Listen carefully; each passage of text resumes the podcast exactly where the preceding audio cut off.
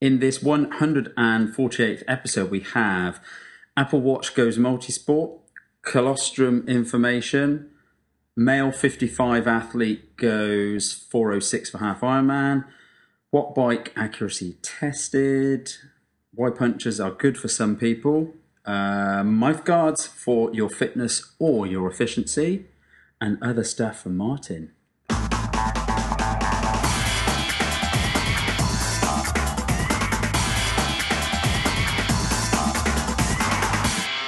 Welcome to the 10th year of the Coach Joe Beer Multisport podcast for triathletes, duathletes, sportive riders, road racers, time trialists, runners, mountain bikers, and all other fitness enthusiasts.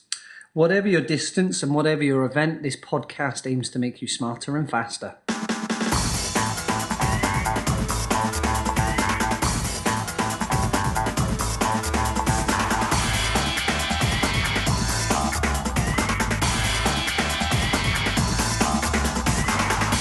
We are supported by Nopinz suppliers of cycling, running, triathlon, duathlon, aero clothing, custom kit, innovations such as speed pockets, speed belt, trip socks, calf guards.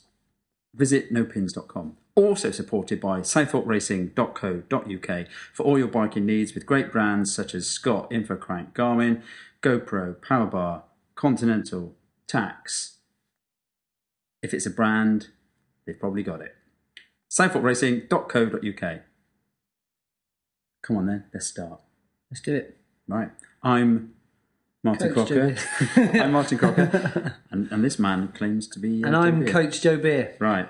And we are at SFR, southforkracing.co.uk.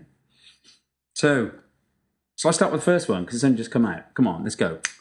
Apple Watch. Did you see about it? Yeah, but does this coincide with the new iPhone that's come out? Yes. Okay, right. Yes, because yesterday, and that will tell you when we've recorded this, yesterday they did their uh, Apple event, and within that was the iPhone 7 and the updates to iOS 10 and Mac OS and uh, TV OS and all those other things. But as part of the Apple Watch update, which includes the Nike Watch version, which I'm not going to go into, that's a run specific and that doesn't come out till the end of October anyway. But they've come out with Apple Watches even more tweaked towards fitness enthusiasts, of which things like GPS, heart rate sensor, water resistance to 50 meters, apps for workouts on the watch, but also a look further down into the, the technical spec and stuff. It will accept, it said a Bluetooth strap. Now, whether it will also accept a standard ANT Plus, I don't know. I didn't look into the absolute, and they haven't given the absolute finer details of the specs, but it can certainly work with a Bluetooth strap. And many of them are now dual, aren't they? Most, yeah, most are either ANT or Bluetooth compatible, but Bluetooth is easier. If it was ANT Plus, you'd have to have a plug-in. That's Yeah. probably why they've gone Bluetooth. So Yeah. So so you know that does appeal to to people that if they want if they want something to uh, you know measure their measure their um, their fitness, they're looking for maybe more of a, a wrist based than a Garmin you know handlebar mount. The downside is the heart rate works off of sensors on the wrist, so you've got to have it firm enough on the wrist to be able to actually keep contact. Therefore, I don't know that it will be able to do it swimming, but somebody will eventually tell us whether that's the case. And it just shows how they're moving into more fitness apps, and they were giving quite a lot of information about how to make people more active, how to nudge people into getting up and doing walking and measuring their steps and so forth. So, just thought I'd bring that in as it's very time relevant, and it's certainly the iPod changed how many people took music into the gym and used music and their warm up. Look at the amount of times you see professional cyclists with headphones on warming up, and they're probably connected to um, an iPhone, possibly, or certainly another you know another sort of app. Um, so that was the first one. good work. Very, um, very now. Isn't Very now, yes. Very, very, now, about- very up to date. What about you? You've got something. And does this relate to, because we've had quite a lot going on. We did one at the end of July and called it August, and we've jumped through August as it's a busy time, and we're now into September. Lots of things went on in August, didn't Yeah, yeah, yeah. yeah. So um, obviously the Olympics, as I like to call it. So we had the um, biggest show on earth, so they like to say, um, which I was probably pleasantly surprised at how well uh, as a nation, we did. Yes. And um, Partly because Russians weren't there, we must add. well, they, must add- they were there, but Well, they weren't there in force. Yeah, yeah, so- um, and also because there's been you know, time, effort, money, and uh, and, and projections to, um, to to win medals. Yeah, absolutely. So, so, so yeah. So, um, you know, we again, we could probably fill a podcast with, with, um, you know, uh, the Olympics results, but uh, also what was fascinating is some of the kit that Joe and I had a bit of an insight into before the Olympics, and then to see these athletes actually on these bits and bobs. Which is what I wrote on my notes about the uh, bike, the bike that um, Mr. Nino Schurter, Nino Schurter, how we had and been, Jenny Rissveds. Yeah, how Jenny Rissveds. We'd been uh, in Switzerland and we'd seen about all how uh, different layers of, of carbon are laid up and how they'd looked at each structure and component and spent almost the whole Olympic cycle from the previous one working on the bike and its specific its specific parts that seems incredibly um, benign, not benign, incredibly kind of um, uh, overly focused. But that's what they're trying to do. They're trying to make the best bike that can help one of the best riders win medals. And he was very, very fit on the day. I thought it was great to see him riding, and just it was like on a road race. He was kind of riding, then just started looking around, and he was thinking, right, who's come with me over this first couple of laps? And then just started turning the screw, and people just started stringing out. So he had more to give. I mean, he he literally went you know, full gas for two laps, cruised it, and then went even harder. And to sort of think of what detail went into that, you imagine that across all the other sports, what they would have done with, they want about the, the boats in uh, rowing, how they'd put this little, tiny little like um, shield to help the drag of the boat and things like that. And that, that, that I love. I love reading about that because it's, it's as interesting as reading about the personalities and the events as reading about the people who you never see. You know, you wouldn't have known who the carbon guy was that did his bike, but the fact that we met and saw and talked and questioned, you get get a sense of how many other people are involved in all of this. was it's like um, the, the Dan who's who's uh, um, an engineer. Apparently, we've got to call him an engineer. But Yeah. um, you know, it was almost a full four years, so a full Olympic cycle where they, they kind of decided, right, now's the time to redesign, and they went and had a look at what they can achieve by. You know, investing a certain time, money, effort into into certain areas. I think uh, I think Dan was saying they got halfway through, well, a quarter way through a project, and then had to scrap it um, because it just wasn't achieving what they wanted to do. So uh, they kind of went back and and, and redesigned. So uh, it's almost been a year and a half, I think, for the bike that uh, Nino and um, Jenny Rissveds rode. Um, you know, in the making, pretty much. So. Um, so that's quite impressive, and the same with things like the the road bikes um, as well, and, and you know the the, the TT bikes. Um, And worse were there, still, so- worse still, and I thought it was it was a bit ironic that we saw about the testing and the the heat uh, capabilities of the new um, Cadence road helmet. And they said, you know, it's, it's super, super safe. It's got the MIP system in it to allow um, a, a minor adjustment to the internal structure on impact. And what happened was it was used by I can't remember the female rider's name. She's back racing and has just got on the podium for the first time. yeah, I I can't remember the, her name off the top of my head, but it was kind of like, oh well, that sort of proves that that's a good helmet because it did its job and it was a you know it, it was a treacherous course, but it was a technical course and that's the way it is. But again, to see that, I was like, oh. I've seen how good that helmet is, but I really didn't want to see it tested if possible. No, that's right, I really yeah. did not want to see somebody have to hit the deck and go, oh, because I saw her with it on because they were all bright yellow. Anybody that had that, whether they were road or mountain bike, they had a bright yellow version of the Cadence helmet, and so it stuck out a mile. Even the triathletes, you could see the ones that were on the Cadence uh, version with it very, very clearly bright yellow, and you don't really want to see uh, any testing apart from uh, a, a- test dummy testing. You don't really want to see athletes hit the floor to hope that the helmet does its job. That's the thing. So yeah, so the, things like that, and even down to the guys, uh, even the the track cycling guys, even the tri guys. You know, there's there's a lot of kit that was on display. That Of which did you see the um, the Nopinz? Yes. Yeah, yeah. track, So that, that's what, track. and, and that's what I mean. All this kit is available for people Yeah, to buy, yeah. which, if if you think is insane, from the point that we've gone from, um, you know, secret stuff being built for. For, for in labs uh, Mm. for one-off races and now you know everything's kind of all been brought together and and you know you can go out and buy these bits of Mm. these bits of kits everything from you know kind of the new Euro um, aero helmets, you know, to you know the your Nopinz kits, trip socks, things like that. trip So- suits. And also, I looked back, possibly one of the first instances of really getting fired up about endurance sports and what I what I liked. Although I never went on to velodrome uh, track riding, eighty four Olympics.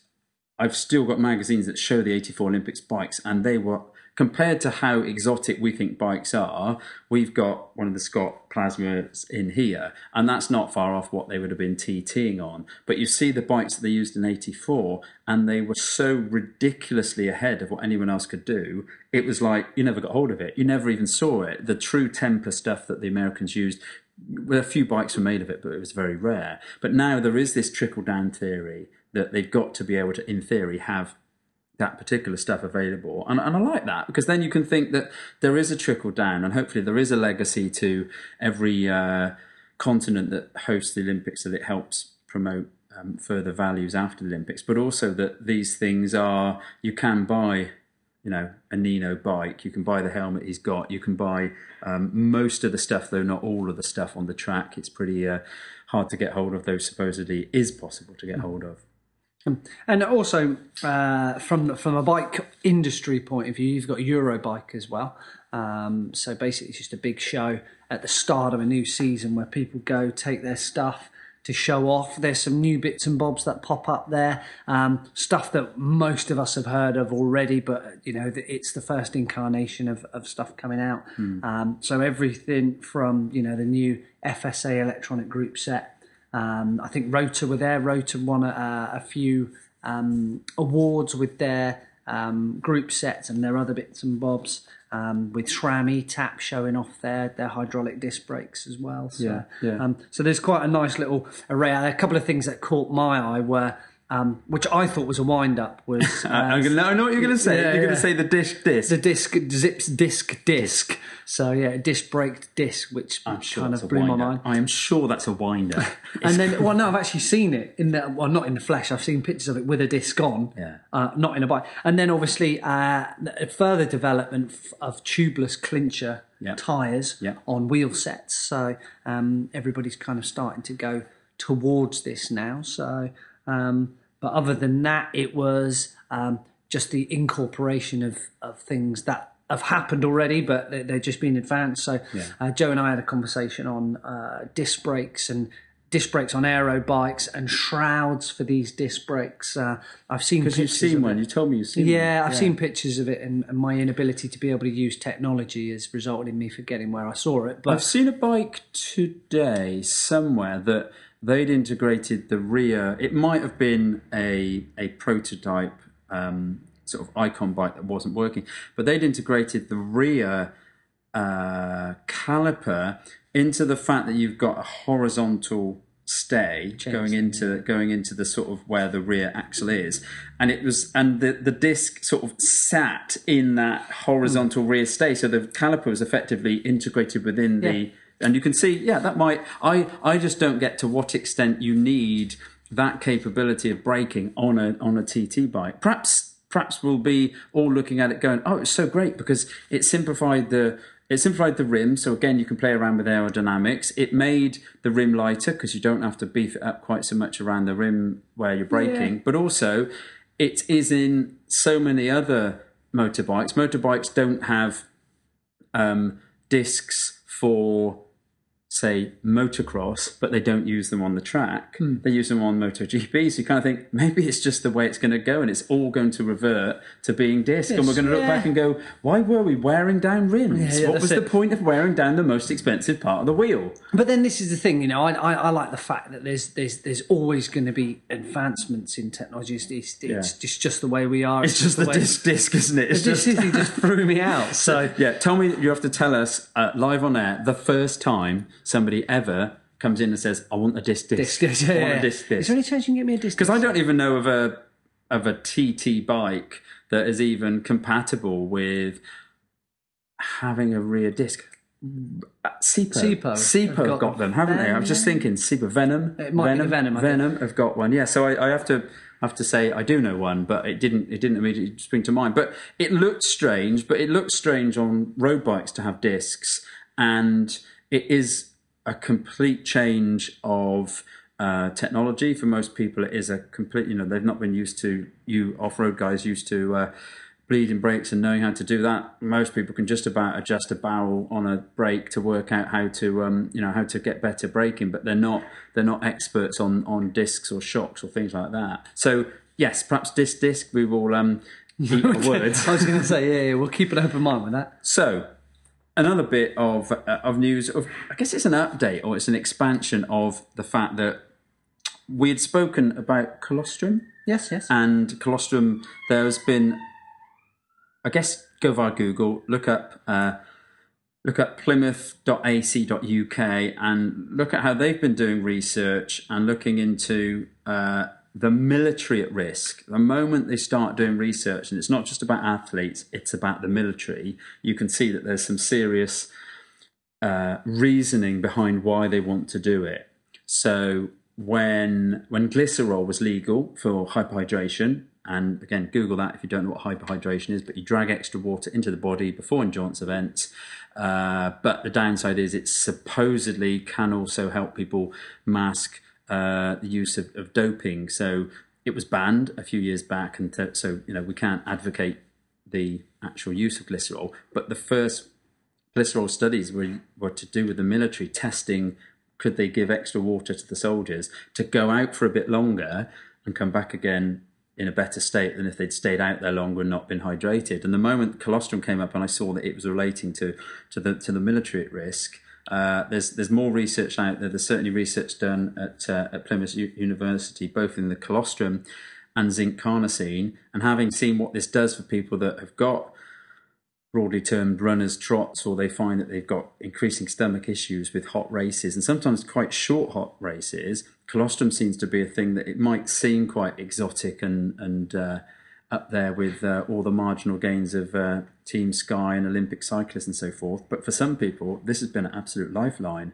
and within two weeks they're like well, I hope it is this stuff. That's phenomenal. I'm feeling much better. My stomach's much better. Wow, that's um, that's that's really helped. And because it was related, it isn't the big bit of research. The big bit of research came out a little while ago, but it sort of shows that there's an interest in it because if it can prevent the leaky gut that you get from heavy exercise and from certainly being in, you know, probably uh, in uh, fatigues and being in in all your gear you know, uh, walking around in uh, 40 plus degrees, you're going to get quite a lot of heat load on the stomach. So if people do have issues with their body that may have just worsened as you've got more into endurance exercise, seems to have gotten worse. You seem to have to, you know, always dash into the Portaloo events or always get uh, runners trots when you start getting too warm, it might be worth looking up and investing in it to see whether you can actually help your gut. Because what you don't want is to repeatedly be getting diarrhea and effectively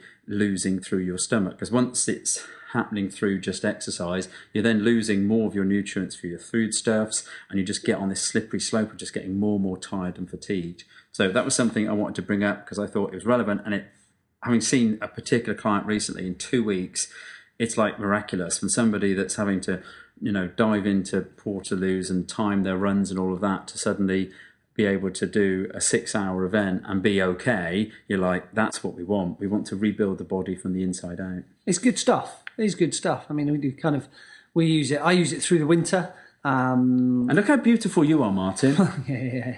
Yeah, it's not it's not a miracle, um, but it seems to it seems to work for me. Keeps it keeps silly little things like those Like lines in your forehead and Yeah, stops you botoxing. yeah. stops me from bloating up. Yeah, um, but yeah, it's good stuff. So I, I kind of I use it quite regularly. So What was because you've got quite a few things written down. What was another thing that you'd spotted on the old? Uh, I guess it's it's been Eurobike, but soon there'll be. Um, is it uh, what's the US one? Interbike. The one, the US one. There's sort of Eurobike, and then there's another one in. I think it's Interbike or something like that. There's another one coming, isn't there? yeah, they do they do Sea Otter as well, don't they? Which Yeah. is a What else? Come on, what, there was something else. You've um, Well, I, the- smart turbo. Come yeah, on, the, smart the, the other one was the um the the kind of the the growing. Yeah, but I didn't want to bring that up until we would until we'd kind of gone into the darkest depths of winter. what turbo trains? didn't want to, but um, unfortunately, that is it's something that we can't stop the uh, We can't stop time. stop stop the uh, trot of, I suppose. Uh, sorry, pardon.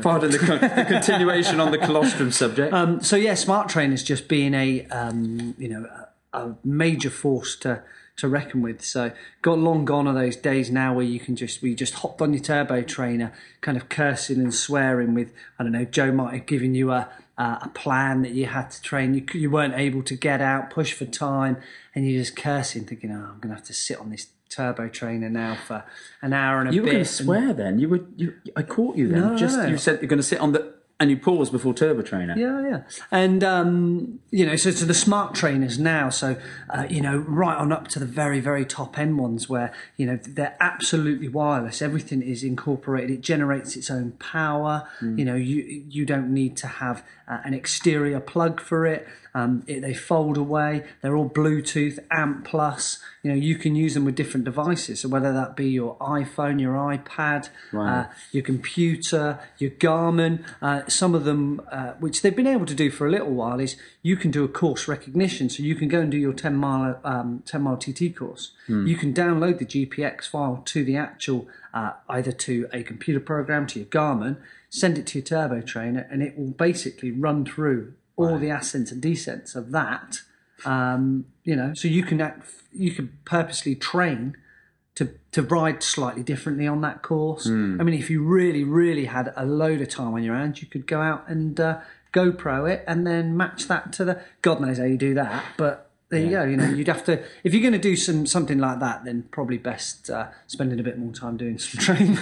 I was going to say, yeah. say, I prefer to just go out and do it when it's when it's um, it's good to go. Yeah, yeah when it's good to go. Even if it's the wrong day and the wrong time, just go and do it. But also, you can actually download GPX files from people that may have done um, the uh, may have done an Ironman course. Yeah. and, and you know you can go out and you know basically GPX that file onto your smart turbo, and it'll uh, Wow. it'll run you through it. because you've got increasing. Uh, it's connected with this, and it was one that I'd written on, not on one of these pieces of paper that I'm carrying in my hand, but on a, a, a note because I've started using it, and I think it's a, I think it's a really good uh, website. Is mywindsock.com, right? You were going to have to put a link out for that. Yeah, yeah. okay, you can see you can see it in real time on here. Look, there's an email from the chap actually, yeah, yeah, yeah, mywindsock.com, about um, about power and stuff. I was just asking him some questions, but you uh, are typically at the moment looking at time trial courses.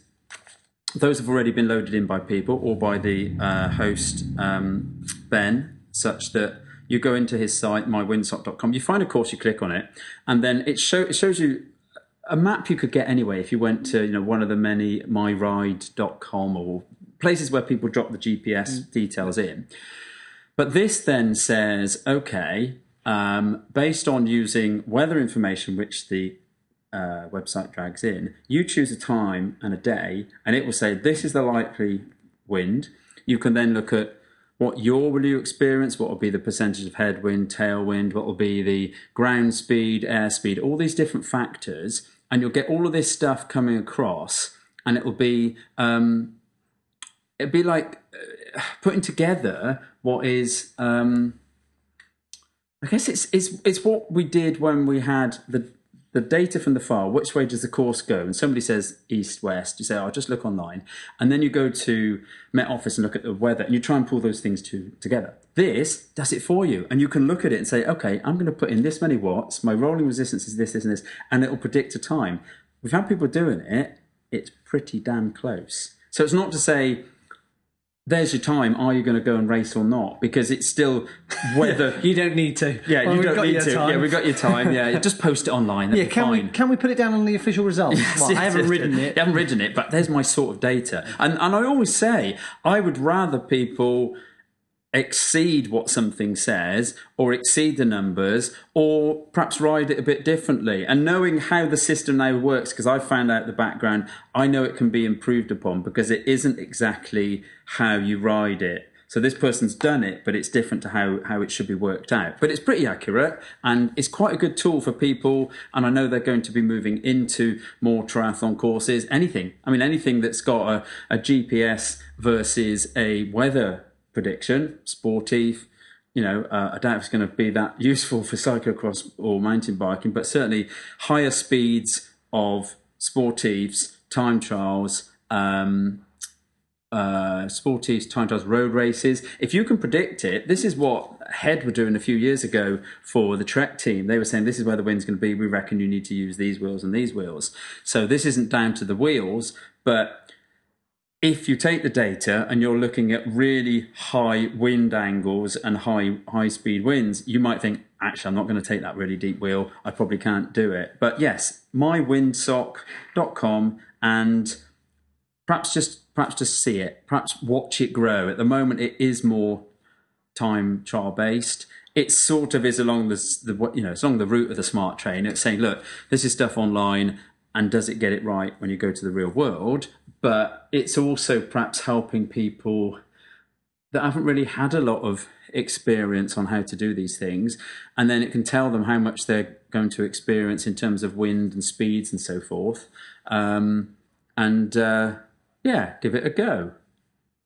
So um, yeah. So my wind sock. Yes, say that correctly. Mywindsock.com. I really want to do this one. Can I do it? Yes, This is this yes. is good. This He's, he's been Joe's been clutching this piece of paper. I know. Uh, it- he popped out, and I was going to have a look at it, but he actually took it with him. So it was interesting. There was an athlete doing a race who, if you're unaware, on the Ironman 70.3 and the Ironman uh, full distance races, you can accumulate points based on the winner in your age group wins. I think off the top of my head, it's it's five thousand points, and then every every minute thereafter, a certain number of points are lost. So even if somebody's coming in second place, they're better to race as fast as possible because if they get closer to the winner, they'll get more points. So they still get second place, and they still get probably the same. Um, it's not affecting the uh, amount of prize money, though. You wonder whether they start doing that. You know, the closer you get, the more you get. But age groupers can therefore race to get points. And uh, a client of mine did uh, did a race. Uh, unfortunately, an ex pro also did that race. For me, it was incredibly. It was interesting. It was almost like it threw out a lifeline for people that think, "Oh, I'm bound to get slower." You're not going to get. Uh, you're not going to become a pro as you get older if you weren't a pro when you were younger. But this guy, who was called Rob Barel, if you weren't into triathlon in the very early sort of mid 80s to early 90s, the name wouldn't mean anything, but he is an awesome, awesome, awesome athlete. Um, I watched footage online. I went back, watched footage online where he was racing the likes of uh, Mark Allen and Scott Molina and Scott Tinley, the very you know best of the professionals of the day. This guy turns up. He's in the 55-59 age group. Okay, half marathon, sorry, half Ironman. He does a 25 minute swim for 1900 meters, a 212.56 mile bike, and a 125 half marathon. Okay, so he gets a 406. Okay, so take those times, you know, 25 minutes for 1900, divide that out, work out if you can swim that fast, look at a 212.56 mile bike, see if you can go that fast, and then a 125 half. That's a strong half on its own. He's in the 55 59 year age group. And then you see he wins by a colossal 28 minutes. So the guys behind him are 435, 437, 445. You know, they're, they're close ish. For Budapest, which is not, I wouldn't say it's been on the radar for ages. It's not the biggest, it's not um, 70.3 worlds, but still, the people behind him are so far behind him. He runs a 125. The next fastest runner does 135. I mean, 10 minutes. He could have had a nine minute break. You know. Yeah, that's transitions. Even his transitions are quick. Yeah, I know. He's- Someone's just even transitions are basically taking almost a minute out of people on something that only takes three minutes. The first transition, he takes 142. Everyone else is taking three and four minutes. So you kind of think this isn't a, a joddery 55 to 59 year old that kind of does a really fast swim and then has to really take it easy. He is flying. And to do 406, I don't know the overall, where that put in the overall. And certainly the pros of today are doing the 340s, 350s for most races. I don't know winner's time on that race. I'd have to um, look it up. But it was it was a great big um, impact on the points of these people in this age group because this pro turns up. But it's it's quite good to say, look, if this guy's looked after himself and he was one of the best and certainly was European champion and has got uh, a a Palmares that's so good, you think that guy is super awesome. But it kind of happened before triathlon got big. So unless you were in, you know, you probably never heard of Rob Barel before. No, No, No, at all. no. But he, you know, you put it in, you see what he did. You're like, wow, that guy was making a living out of the sport in Europe. He didn't go to Hawaii much. He was better, you know, keeping it to Europe, the Nice Triathlon, and so forth. But he, you know, he's he's 40, sorry, he's 55, 59, and he's doing a 406. Most people in their entire life would like to do a 406, you know, and they might be in their 20s and be at their peak, but not in their late 50s. Yeah. And so, yes, it affected my client's points, and he was like, you know, it, it was it was a funny conversation because he's like, "That's awesome," because that's what that, that's what's shown to be a really kind of you know high performance athlete, not somebody that say, "Oh yeah, but he's twenty five years younger." They're actually the same age. He is just an awesomely fit and continued to be awesomely fit um, athlete. And I had a look, and I couldn't find much of his training online, but I did find this it was about a 10k run one december middle of winter and it's just you know 10k done at um, whatever it was you know. It wasn't done fast it was just done at a steady state. Zone one. zone one as we'd say sort of thing. And i thought i'm going to try and see if i can find out a bit more about rob barel sort of go back and, and say you know can i ask you a few questions? Because to have that amount of longevity in a in an endurance career is pretty staggering if you said 406, if you said something, wow, 406, that was good, and then they said they're 55, 59, you'd be like, what? You know, staggering. Winning, you know, whatever that percentage is, that's basically 246 minutes, right? And he's won by over 10% because he's won by 28 minutes. So he's he's 10% better than anybody else in his in his uh, age group, of which there are different countries. There's there's uh, Russians, French, Germans. So you know, there's people that have gone there to think I could get a seventy point three championship, you know, place. And unfortunately, he um, he He's did he did up. something to their fireworks. Good. Good. So 55 Five, to 59 That's and a 406, a four hour six. You just look at the marathon and say half marathon 125. Well, that's pretty good for a runner. Yeah, what about a runner in 55, 59? That's pretty solid. What about a runner after doing 56 miles? Like, whoa. Yeah. And a 25 minute swim. I mean, you're talking quite quite staggering, um, quite staggering speeds, really. Um, so, what next with you? Um, that was pretty much it now until Right. kind of um, most of the new kit arrives, pretty much. So um, nothing else that, that's kind of on the on the horizon that I know of uh, just yet. But obviously, I will make notes and uh, bring it back. So yeah. Okay. What bikes? Do you know many people with them? what bikes? Yeah. What bike? Yeah. Um, I do. I do know a few people. They've become they've become one of those uh, perhaps not the perhaps not the virtual bikes that you're talking about, the indoor bikes. And uh, yeah, we're already talking about the indoor bikes, and it's it's still sunny some days. It's yeah. still sunny. But there was somebody that had done. Uh, I think it, this was from the Journal of Sports Science. I printed just the the abstract. I didn't print the rest of it because I was in a rush to get my notes done. But this person had basically uh, taken 10 watt bikes.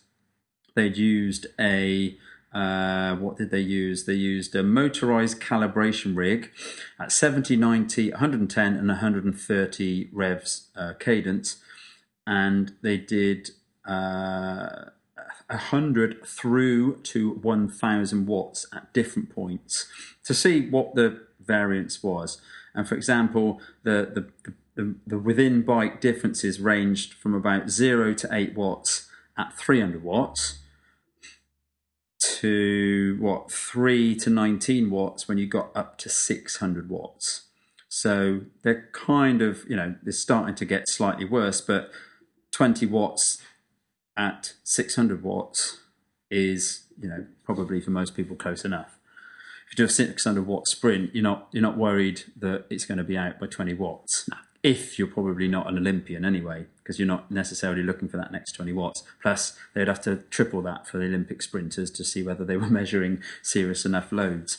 Um, so they, they looked at it and they, they basically said that um, uh, differences of half a watt to 25 watts at intensities from 150 to, to 980 watts. Um, there's there's not a there's not a significant difference um, within the tests and retests of the taking different models or retesting the same model. Um, and it's accurate, reliable tool for performance assessment, um, and it is fairly interchangeable. So within these bikes, which I guess we don't know the age of them, does it get worse in you know two years, ten years, however many years we don't know. But certainly for people that that sometimes question power systems, that isn't probably close enough for Olympic people to think it's quite on the money. Twenty watts at six hundred is a bit too much of an error, really.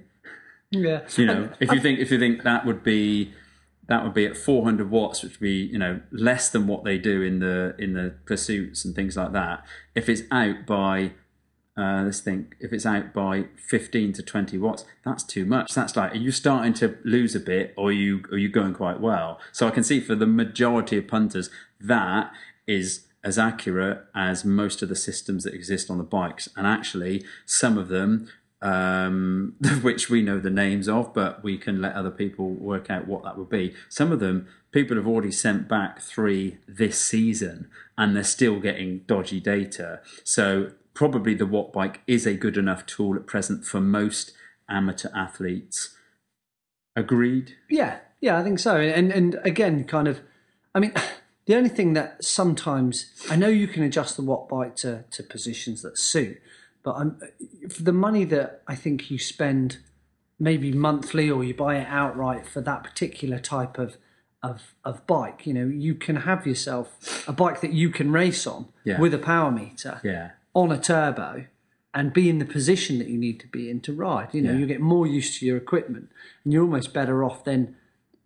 It's normally cheaper to kind of get yourself either have a bike with a power meter on. Yeah. Uh, I know you can rent them for you know month, two months. They'll come and pick it up, drop it off, show you how to work it. But Yeah. you know, you- you're almost better off surely. Yeah. Um, kind of getting your your bike set up so you can be comfortable. And when you come Yeah, to do I your would- I would agree. target race, Yeah, then, you most know, people have got them because they are, in addition to a power meter bike, but they, you know, sometimes don't want to be taking a race bike on and off of a turbo, and they can just have the watt bike there ready to go.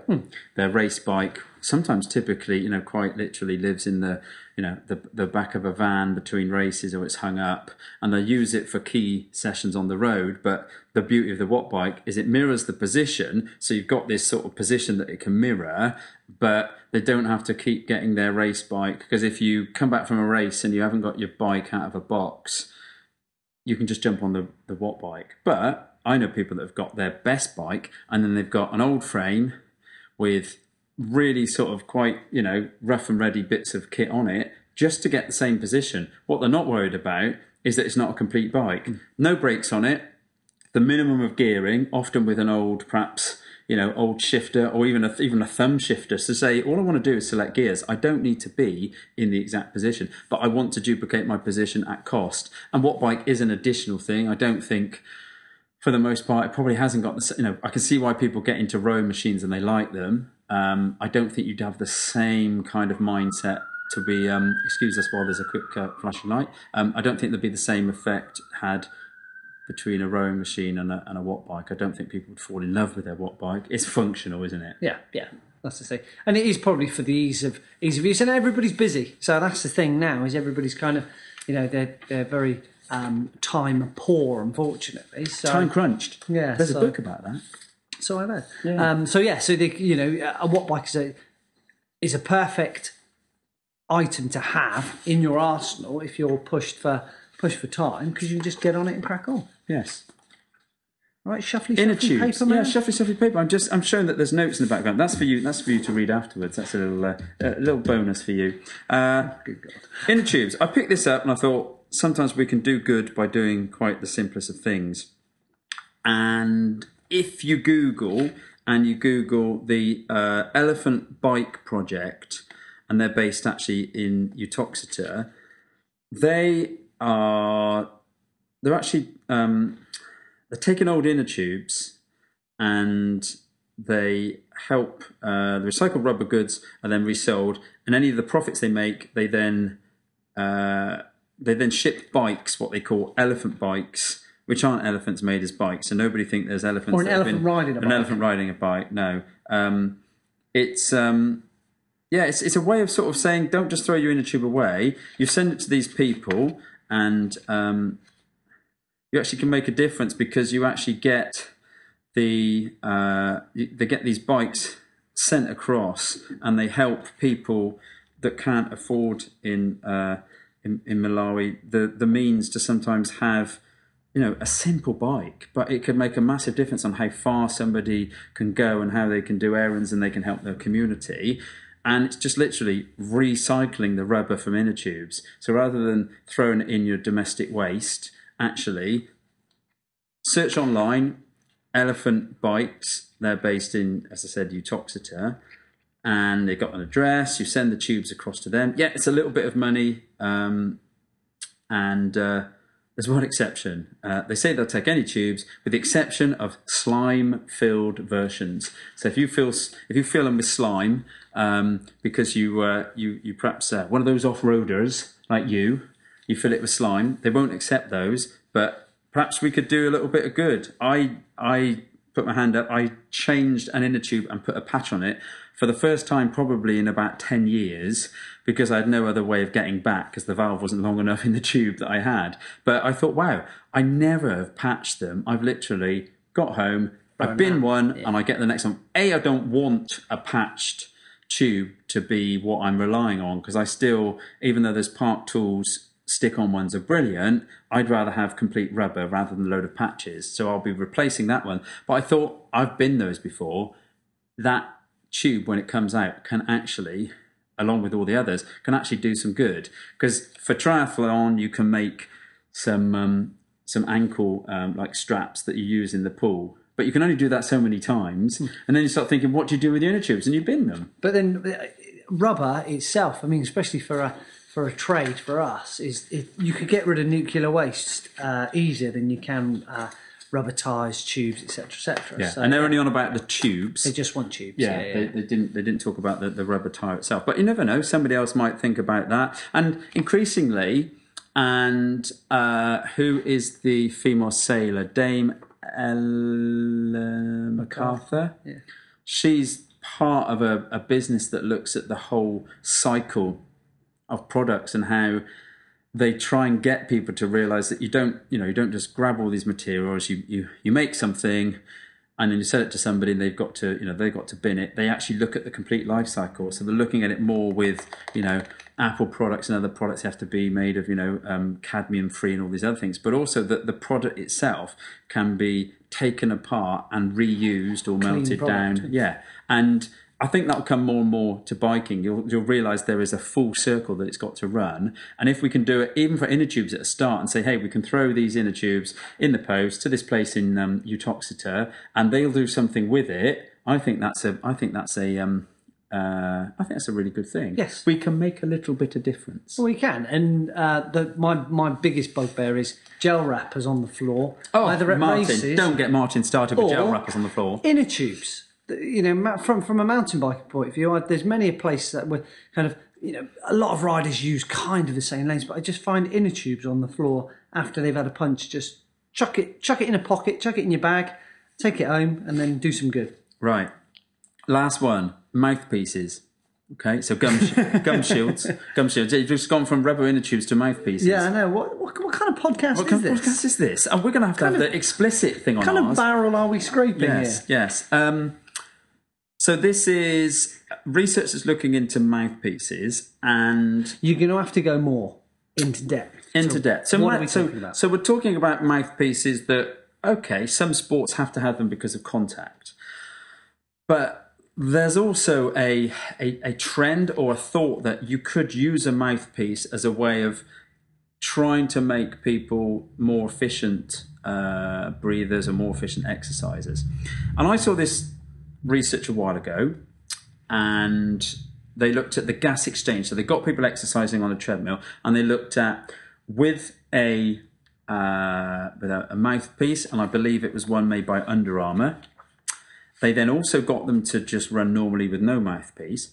They also then taped their mouth over, which meant which meant don't go there. right. Which meant that they then had to nose breathe. Okay, right? They had to nose breathe. The conclusion of the initial thing was this is great because look what look what it does. It um, it's got better oxygen dynamics. Actually, it hasn't because they're running at the same speed. Okay, so they're running at the same speed on the treadmill. The people that have got the mouth guard in are taking two point two to two point four liters of oxygen to run. The people that nose breathe are taking between 1.1 and 1.3 litres of oxygen to run. Okay? So there's a much uh, greater oxygen turnover because they're breathing it out. And not only that, they're therefore breathing more carbon dioxide out. You, what, carbon dioxide out, I should say. What they're actually doing is they're causing a lot greater turnover. Because if you can do it nose breathing, that's your most efficient. That's saying, look, you have to still run at this speed, but you're not allowed to use your mouth. And their breathing rate was something down at about, uh, let's say, between 25 and 28 breaths per minute.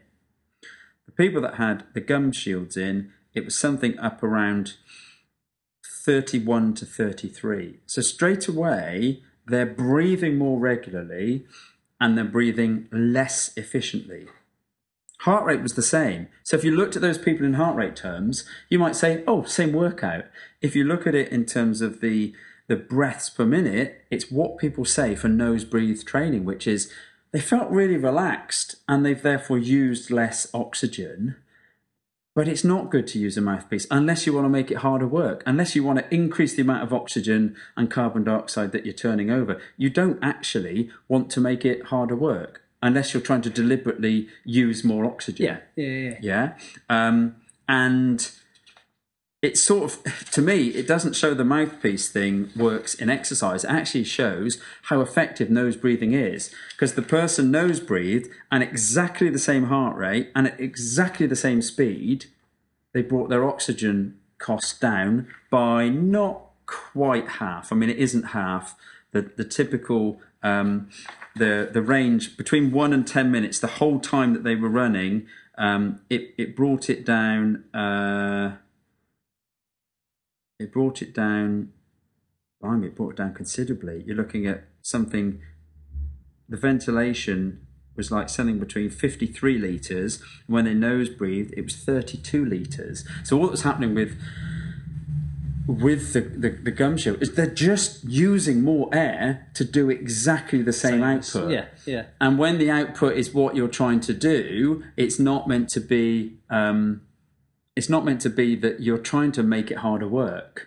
The heart rate would, and I think with these people, I could find out their max heart rate, but I think they were they were well into zone two. They certainly weren't um, totally doing a. Uh, a sort of zone one session, but it does prove that you can nose breathe even though you're into zone two.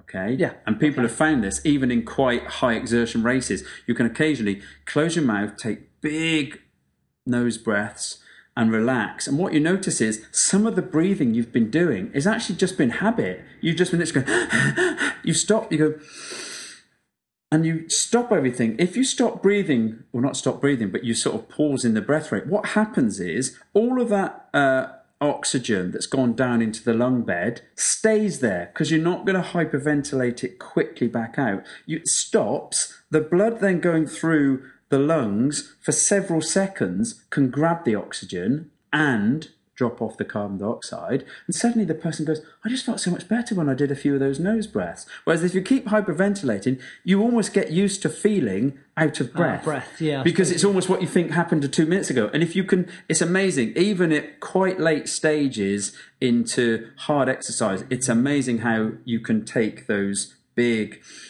nose breaths and, and momentarily let every bit of oxygen cross over the lung bed into the blood and get that brief respite. And the moment you do that, you go, actually, I'm not in as, as, as quite a state as I thought. And that, I think, is the key when you see the elite athletes. You don't see them going for like 20 minutes. They rarely pop until the very last minute because they're the experts at still being able to keep their breathing mechanics under control. Because once those breathing mechanics go out of control, you're in you're in you're in trouble. Hmm. You know, because although they've measured the same heart rate in these athletes, if that exercise had to continue, the ones using basically what about 40% more oxygen would eventually run out of uh, carbohydrates, run out of um, ability to keep going because they're just going through their resources too quickly. If you're hyperventilating and your carbon dioxide is up, you must be using more carbohydrate.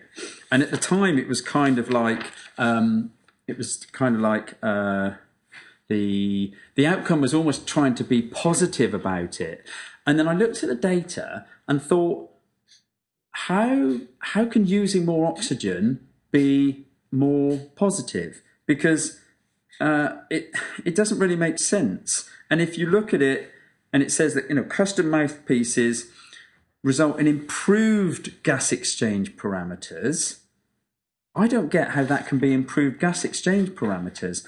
The heart rate is basically the same. It's not significantly different. They're in the one low 160s. Um, the the respiration rate, the number of breaths per minute, is gone from 26 nose breathing up to 32 breaths per minute with a mouthpiece. But also significantly so, the, the, the actual ventilation is 53 litres. Why use 53 litres when you can use 32? Unless you're deliberately trying to work harder than you need to. But I don't get that's what you should be doing. You shouldn't be trying to use as much um, oxygen as possible. And so, not that people have said, should I use a mouthpiece? I think there's other, and, and it's why I'm interested in this, is there's other things to do with uh, uh, dental mouthpieces that I'm looking into, but I don't think that this is one of those eureka moments. People, oh, we should all have a mouthpiece in. It probably shows it's harder for people that do have to have a mouthpiece because they're they're not so um, efficient. But another study by again a similar um, a similar group that came out in um, the Open Access Journal of Science and Technology, of which Martin Martin's a regular reader Yearly sign up. yearly sign up. Um, 24 college aged recreationally fit athletes ran for 30 minutes. And they used, again, um, a mouthpiece. Um, and I think they used a randomly assigned for each trial. So they had two separate trials with the mouthpiece. Lactate and cortisol um, was taken as well. They found lactate levels were lowered in the mouthpiece condition. Um, and they, they kind of almost said, oh, look, the mouthpiece actually helps the exercise population. But this is just looking, it's almost like looking at a, um, it's, a it's, it's two separate trials with a mouthpiece ran, randomly assigned um, to each trial for all subjects. So they just used a different mouthpiece. They didn't look at, hold on a minute, what about if we compared this to um, something different. And I think it's almost going back and trying to find something that they didn't find in 2011 because like well that to me is a pretty good study that you've you've shown with these men and women. You've got 16 people you know they're again students 18 through to 21 um, but at six and a half miles per hour they're showing that if you have a mouthpiece it doesn't actually benefit you unless you just want to burn more calories. I'd, I'd, I'd, I'd like You're to, befuddled. yeah, I'd like to know the, the the thought process behind someone saying, "Well, I'll tell you what, what we could do is we could make a mouthpiece to make you uh, to make you uh, more efficient." Well, in this study, they do give a little bit. Um, endurance athlete felt they recovered more quickly after endurance athlete. Um, sorry, I'll read it correctly. Uh, Garaby reported that endurance athletes felt they recovered more quickly after endurance training and could run at a higher intensity when wearing a mouthpiece than when not wearing a mouthpiece. Um, however, he provided no physiological measures from this study. So that's just hypothetical. And if people believe that mouthpiece works, they'll do it. Smith, in two different studies, reported um, with football players, um, they increased their muscular strength when wearing a, a mouth guard. Hey? Um, it adjusted um, kinesiologically. It adjusted their their um, their jaw, and there are things that if you get your jaw alignment out, you can lose. There's quite significant things that can happen if your jaw is misaligned. Um, hence, why I'm looking into this um, into this area. But I don't think a mouth guard is something that's going to end up being one of these key things. But it would, if you looked at this and it says, um, you looked at the, the research end and it, and it sort of says it improved endurance performance with a mouthpiece. You go, oh, I'm going to get one of those mouthpieces. It makes you better.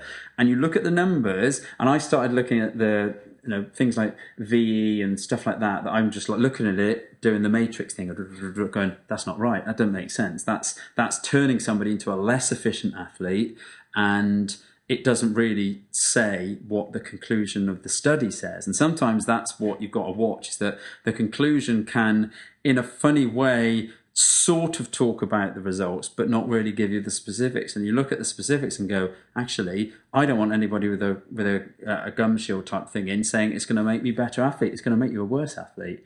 What's the simplest thing is closing your mouth and nose breathing. Yeah, I, I You're would- you're befuddled. Well, I, I wouldn't say it was on the list. My list of priorities to to kind of to, to have would be a. I mean, I understand it from a, a contact sports point of view. So, um, but no, not really for. You don't really get Well, it, and I don't get it either. But well- maybe a bit more come, and there's there's This is it. There's a few things I'm looking into, and it's on it's on my radar to look at that and a couple other um, uh, pieces of uh, pieces of research in the area of uh, dentistry and sports performance. So I think I think we've come to a, a conclusion of our September one. We are going to do one very very soon, so we get one out very near the end of September and into October. So we're definitely on our, our, our monthly podcast. We appreciate the iTunes ratings. More importantly, appreciate the questions as they come in. And there was there were just no time with the things that had fallen from 147 to 148. So get your questions in for the next podcast as you are hearing this podcast, either through the Twitter feed, um, through uh, coachjoebeer.com or jbst.com at mac.com email. And follow us on Twitter, which is at Southfork Racing, at Coach Joe Beer, Facebook slash Coach Joe Beer, Facebook slash Southfork Racing. Southfork Racing. So yeah, but also I was thinking what we could do is um, we could do uh, maybe a little a video that we could pop on Ooh. as well, just just with what we do. I mean, I know we've put occasionally we've put some photographs on there, but just kind of how we how we set up, and Yeah. like a little time lapse video or something like Yeah, that. we'll, do we'll, for we'll that. talk to our uh, our expert Henry. Will probably tell us how to do that. yeah. And um, yeah, uh, do a it's, little it's so easy to do things like that. And if uh, if nothing else, it'll put a face to a, a face to a name. And it's, I've I've seen how people that have met you that come in the shop go, oh oh you're you're Crocker, aren't you? And they suddenly think, you know, I don't know what they think you look like, but you look exactly like that because you're not changing and you haven't had any work done, no, and the no. colostrum's not working at all. at all. But it it is nice to actually, it's nice to, to, to meet people sometimes when they come in and just say, oh, we, we listen to the podcast or, you know, you don't. that was so Devon podcast. podcast. Podcast. You don't sound anything like you look.